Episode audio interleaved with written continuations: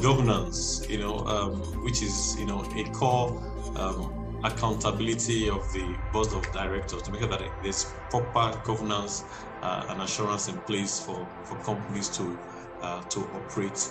Uh, uh, one of the accountabilities of the of companies boards uh, of directors is to recruit, supervise, train, uh, evaluate, and compensate the management teams. Um, when recruiting for the C-suite roles, i.e., CEO, uh, CFO, Chief Commercial Officer, you know, sales director, things like that.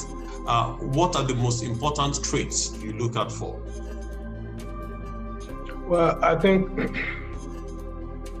for me, the number one thing I am always looking out for is courage. Because in a business venture, if you are in an executive position and you lack courage, you will fail. You will either fail yourself or fail your shareholders or fail your other colleagues. So courage for me is very, very important.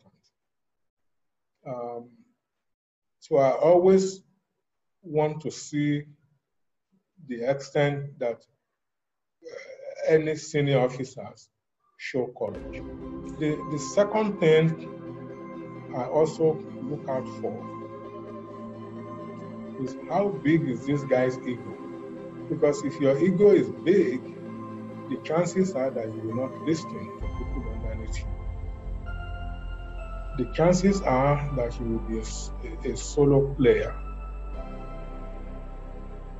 And that is the most dangerous thing for somebody at the top. So I'm, I'm, I'm always watching out for that. The third thing I watch out for is balance between your thinking ability and your ability to decide. Because I've seen that a lot. There are some people who are deep thinkers. They can think from here till their kingdom come, but they cannot deliver nothing. So I, I, I sit at interviews now I see people, they are giving me analysis upon analysis, but they just lack the ability to turn that thing into a clear deliverable. So those three things are really very important to me.